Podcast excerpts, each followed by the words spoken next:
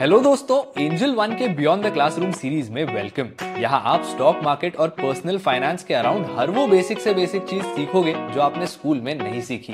मैं आदित्य अयंगार सी आपका होस्ट और इस क्लास का टीचर आपका स्वागत करता हूँ. हमारी टीम से कई बार ये बोला गया है कि आप सब अलग अलग स्टॉक्स और इंडस्ट्रीज़ पे इतने सारे एजुकेशनल वीडियोस और पॉडकास्ट बनाते रहते हैं. जरा ये भी तो बता दो कि पोर्टफोलियो कैसे कंस्ट्रक्ट करना है? So now we have heard you and in today's class we'll learn how to construct a portfolio. Let's go.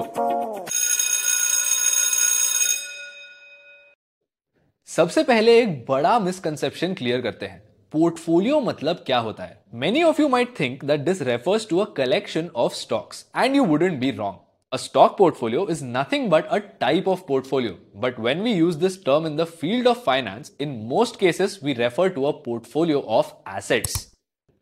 This portfolio must be complete and include all the assets that the investor is comfortable with. Stock portfolio किसी भी investor के total portfolio का एक सब type है so now let's say you wish to create a portfolio you need to first make a list of all the assets that you would be comfortable with investing in. For example, equities, bonds, mutual funds, pension funds, FDs, gold, international securities, startup investments, and so on. अब देखो कैसा होता है ना कई सारे लोग होंगे जिनको specifically small cap mutual fund से लगाव है। On the other hand there might be some people who want to avoid international investments and that is why the first step is to list every single asset class that you would be comfortable with investing in the next thing on your list should be to plan your asset allocation मतलब आप किस type के asset में कितना portion पैसों का invest करना prefer करेंगे।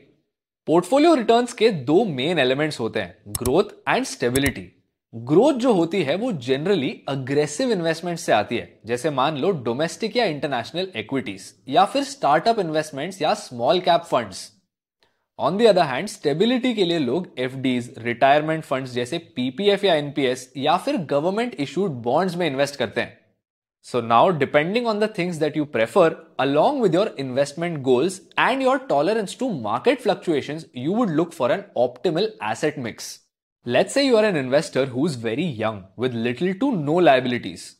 Natural सी बात है कि आपका टाइम होराइजन रिलेटिवली लंबा होगा और रिस्क टॉलरेंस थोड़ी हाई होगी लेकिन एक मिनट अब तक जो हमने सारी चीज़ें डिस्कस की यहाँ पर रिस्क टॉलरेंस एक डिटरमाइनिंग फैक्टर होता है आपके एसेट मिक्स का तो आपको अपनी रिस्क टॉलरेंस कैसे समझ सकती है? आप ये कैसे पता करेंगे कि किस एसेट में कितना इन्वेस्ट करना है? किस एसेट को ओवर या अंडरवेट करना है?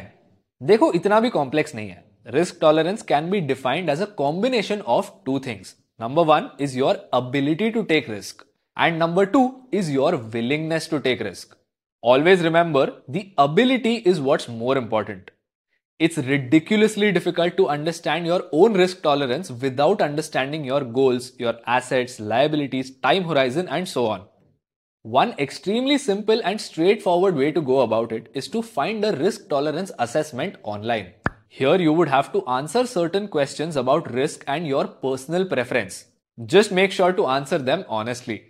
और मान लो आपने ये ऑनेस्टली आंसर कर दी तो ये आपको तुरंत एक रफ आइडिया दे सकता है about the risk in your potential target portfolio और another great and even more straightforward way is to simply consult with a qualified advisor who would help you decide what may be optimal for you अब चलिए सिर्फ़ example के तौर पर मान लीजिए कि आपने प्रॉपर रिसर्च करने के बाद एक पोर्टफोलियो बना लिया है। यहाँ पे 60 परसेंट आप इन्वेस्ट करते हैं इक्विटीज में 10 परसेंट पेंशन फंड्स में। टेन परसेंट बॉन्ड्स में टेन परसेंट एफ़ में और बाकी के टेन परसेंट आप स्प्लिट करते हैं फाइव परसेंट गोल्ड में और फाइव परसेंट इंटरनेशनल इक्विटीज में।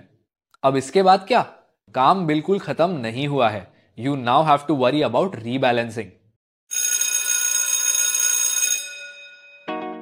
और ये देखो दोस्तों सैडली बेल बज गई तो अभी के लिए क्लास डिसमिस करते हैं। मैं आपको मिलूँगा नेक्स्ट पीरियड में, जब विस्तार से आपको रीबैलेंसिंग समझाएँगे। तो अपने फेवरेट पॉडकास्ट स्ट्रीमिंग प्लेटफॉर्म पर बिना भूले सब्सक्राइब करना क्योंकि अगली क्लास में अटेंडेंस कंपलसरी है see you next time